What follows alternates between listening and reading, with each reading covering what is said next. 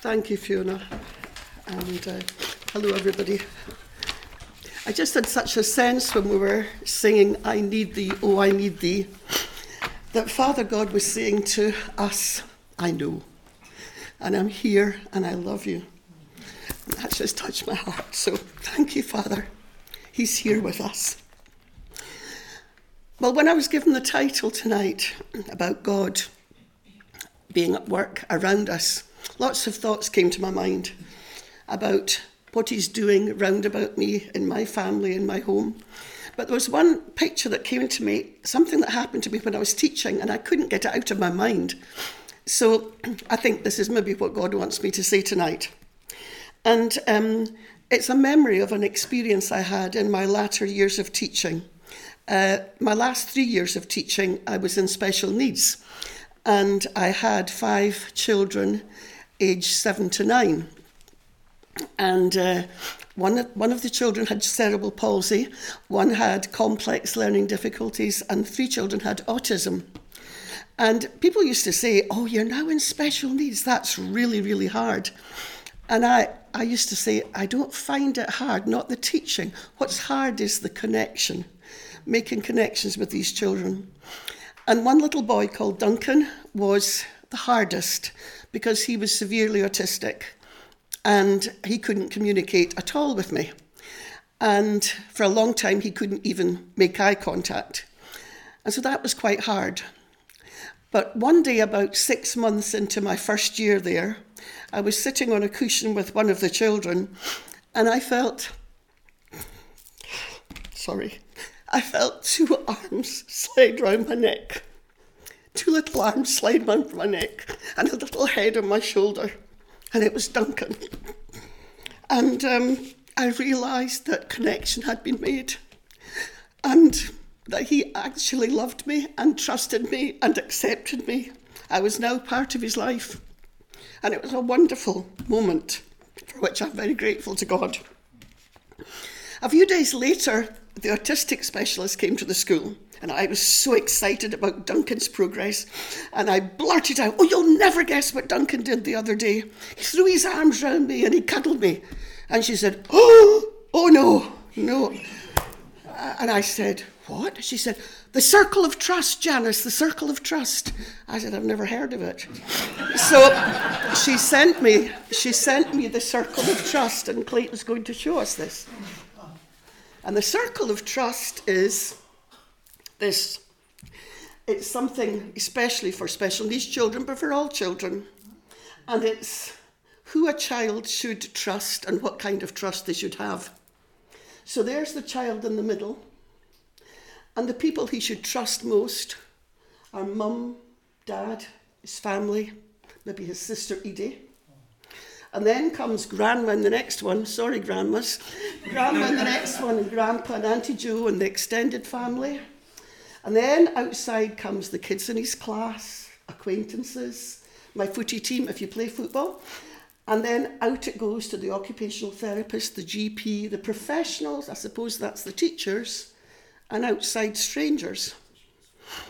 Now, I suppose you can understand that circle of trust, but sadly, in this world, it doesn't work. At least I don't think it does. Because how many people do we know have been hurt, or worse than that, by their family, the very people they love most and trust most? And how many children have been blessed most by some professional or some brownie leader or somebody who just seems to have understood them? So in a way, I can understand this. The child's got to be safe, and it's all about safety. But it loses the spontaneity of love, and I think that's so sad. But looking at this trust picture, I wondered, where would you honestly put God on that circle of trust? Would you put him quite close, as close as your family? Or maybe on the periphery? Where exactly would you put God if you had to write God's name in? Where would you put it? And I think if we're really honest about that, we would want to say, oh, right beside family, in fact, in front of family. But day by day, Are we really honest? Do we sometimes hold him far away? And the other thing about the circle of trust, the idea is that those who are closest to the child can give them a kiss and a hug, and those on the outside can do with a handshake or a wave. But that's different with God, isn't it? We can come right into God's presence. We can have a handshake, we can have a hug, we can have a kiss, because God's love is what we need. And so I drew this little circle, because this is me or you in the middle, and I think God was saying to me, he wants a whole circle all to himself. And he wants it to be before the mum, dad and family. He wants to be the one right close to us.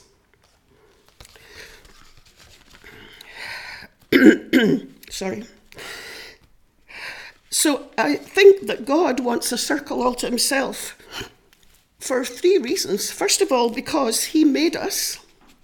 He's acquainted with all our ways, he knows our every thought, and he knows the depth of our need to be accepted and approved and loved, no matter what state we're in, on our bad days as much as on our good days. And his unconditional love is the only love that will manage that. Even the best love that we have is not always unconditional. So first of all, I think that's why he wants to be in the whole of this circle. Secondly, because he knows that the kingdom of the world will fail us. It's a broken kingdom, and much as we may want to love our family, I'm a mum and I love my family to bits, but boy, have I made mistakes. I haven't meant to. I haven't done it the right way all the time, but I love them. But God doesn't make mistakes. And the third reason that God wants this whole circle to himself is because he's a jealous God. He's jealous over you and me. We are his prized possession. We are the apple of his eye. He loves us with an unfailing love. And God says, not only can I be trusted, but I am very close. If we can picture, get an idea that God is so close. He's closer than our family. He's close, right beside us. We're in his presence, inside his hand. He's all around us.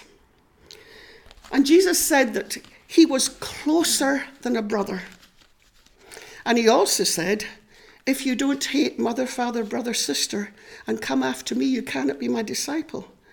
So he is closer than a brother, and he wants us to have him as our first love. Sorry, going to my second sheet. Now I want Tony to come, and Tony's going to read for us Psalm 139. And what I want us to do as he reads Psalm 139 is to think about where God says he is in relation to us. Think about the prepositions. Think about where he says he is in relation to us daily. Thank you, Tony.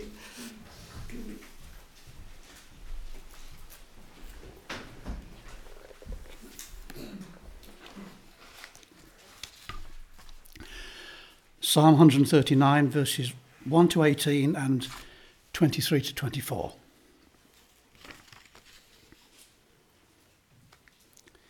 You have searched me, Lord, and you know me.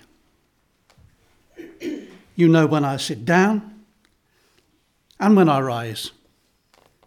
You perceive my thoughts from afar. You discern my going out and my lying down. You are familiar with all my ways. Before a word is on my tongue, you, Lord, know it completely. You hem me in behind and before, and you lay your hand upon me. Such knowledge is too wonderful for me, too lofty for me to attain. Where can I go from your spirit? Where can I flee from your presence? If I go up to the heavens, you're there. If I make my bed in the depths, you are there. If I rise on the wings of the dawn, if I settle on the far side of the sea, even there, your hand will guide me. Your right hand will hold me fast. If I say, surely the darkness will hide me, and the light become night around me, even the darkness will not be dark to you. The night will shine like the day, for darkness is as light to you. For you created my inmost being. You knit me together in my mother's womb. I praise you because I am fearfully and wonderfully made. Your works are wonderful. I know that full well. My frame was not hidden from you when I was made in the secret place, when I was woven together in the depths of the earth.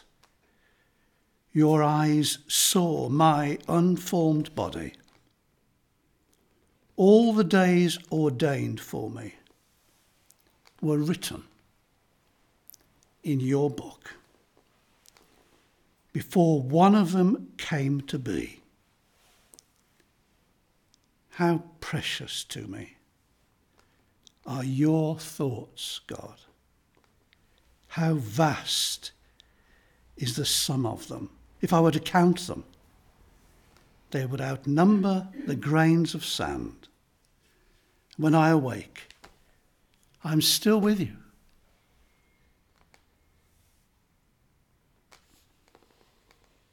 Search me, God, and know my heart.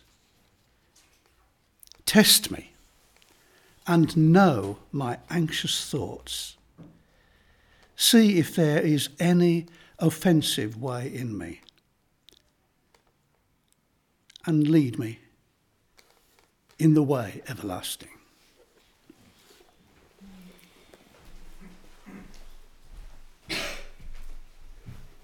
Thank you very much, Tony, for that lovely reading of the psalm. Now, I'm no artist, and I'm not good in technology, but I was a primary teacher, as you can see. And I know you'll not see it at the back, because Angus has told me that. But this is my very, very simple rendering of that psalm put onto this paper plate. Here I am in the middle, me, and here is God all around me, all taken from that psalm. And I could hardly get all the words in on the paper plate, but I didn't want to try anything harder. So round here we've got God's with me when I sit, when I stand, when I'm asleep, when I'm awake, in the dark, in the light. He's with me at the North Pole, he's with me at the South Pole, east and west. When I go in, when I go out,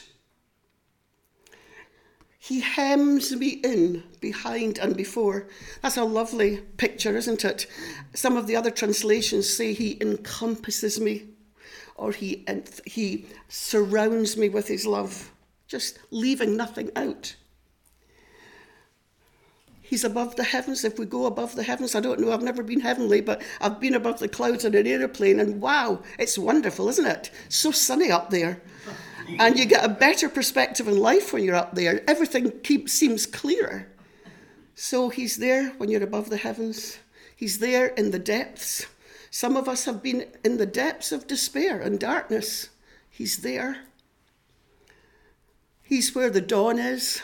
If we travel east, I don't know if Congo's east or south or what it is in relation to Britain, but anyway, he's there in the Congo. He's off over in the States. My daughter was over in the States recently. She found God there and God's people there. There is nowhere we can go to escape his presence. So I hope that shows somehow what Psalm 139 showed. And I wonder whether reading that psalm and thinking about how close God is to us, are we able to trust him a wee bit more? Could we put him here rather than on the periphery? The scriptures also say in Psalms that he is at our right hand. That's a place of protection and a place of defence, and it's also a place of honour. So I wonder, has your circle become a little bit more of God? Is he in a bit more? Do you recognise how much closer he is than you dared believe? It's interesting, we've just had a little baby come into our home, a little grandson we're hoping will be able to be adopted soon. And he's a tiny little thing. And when we first saw him, he had a tiny little body and great big long chicken-like legs, which were all curled up like that. And I just thought, wow, how are you going to get those legs to come down, Kirsten? They just seem to be stuck up like this. And it made me really aware of a baby in the womb, and how utterly protected the baby is. Everything within that womb nourishes him, protects him, feeds him. He's completely safe in there. And God said in that psalm, he saw our frame when we were hidden, when we were being formed in the womb. And there was that wonderful circle of protection around us. I think there is still that wonderful circle of protection round us. It's not a womb anymore, but it's God's presence. And I like to think it's still there. He still knows our frame. He still knows what's going on in our lives. He now sees all the brokenness, and he's round us. And he wants to protect us and love us and care for us. And he longs for us to trust him more and more. David, the psalmist, was a shepherd. He was a king, he was an adulterer and a murderer, but he said, I have set the Lord before me. Set in Greek apparently means to be mindful of one always, to keep one before our eyes. And he encourages us to do that, to set God before us, to keep him in our mind's eye, to recognise his nearness to us. David says he would not be shaken, he would not totter, he would not get agitated, he would not get disturbed. God's continual presence would surround him and protect him. Now we're just going to listen to a well-known hymn, well, song anyway, You Are My Hiding Place. And I want you just to meditate on the words and meditate on some of these images that perhaps God's giving you of being hidden in that hidden place with the Lord. Let's just, for a short time, listen to this and meditate on it. Thank you, Clayton. So, what difference does this illustration make of our position? I just jotted down three things that came to me. The nearer, the closer we recognise God to be. The nearer and the closer we keep him and put our trust in him, the more we will see God at work around us. The more we are likely to hear his voice, to hear his gentle whisper. The more we're likely to recognise his involvement. The more we're likely to be arrested by a word or a phrase or a song or something somebody says. The more we're likely to be aware of the coincidences of our life.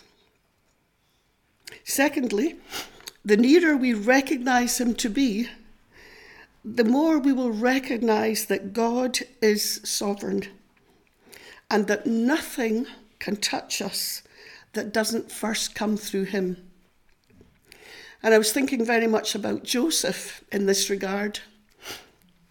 Joseph had a really hard time, didn't he, with those brothers of his, throwing him into a pit, allowing slaves to take him to Egypt. But God showed him his favour. God hadn't left him. God was still with him. First of all, he went into Potiphar's house, and that was great for a while. Then things went wrong, and you thought, well, God. But he went into prison, and again, God showed him favour in prison. And you'll remember that when his brothers finally come and before him and recognise who he is, he says to them, "You meant it for harm, but God meant it for good." And I wondered, at what point did he recognise that truth? Was it only that moment when the brothers were before him? Or even in prison, did he maybe recognise, no, God is still with me, God is still around me, God's still... I like to think he knew it in prison. And I'd like to think that rather than in hindsight, I can look back and say, you meant no harm, you meant it for my good, whatever the situation. I'd like to be able to say that in the next trial, not at the end of it. Wouldn't that be wonderful? That would show trust in God. God goes before us one step ahead. No matter what mountain, no journey or uncertainty, he sees our way. He knows the challenges and the obstacles ahead. And he is all round about us. He doesn't go away and leave us on our own.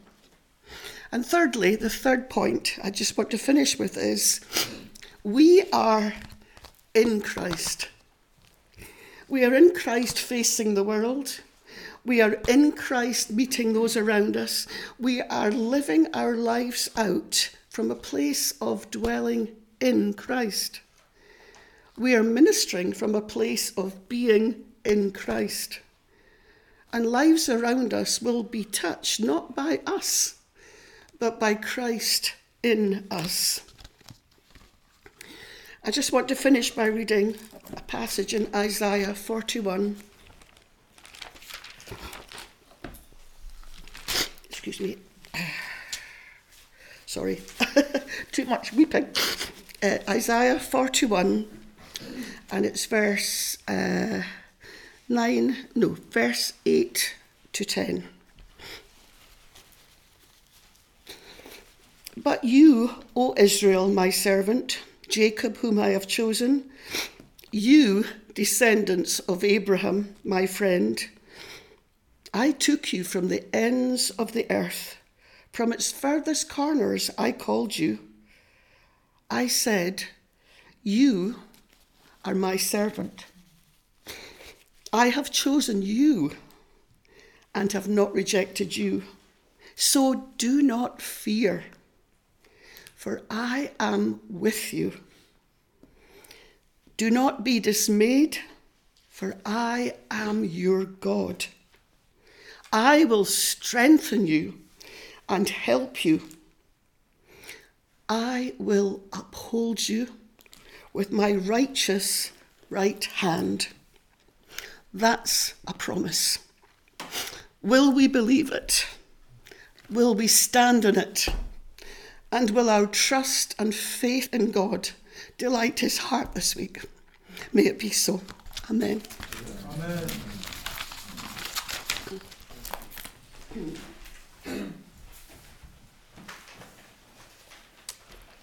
Thank you, Janice. Perhaps a moment just of quiet where we, each of us, respond to what we've heard from God's word.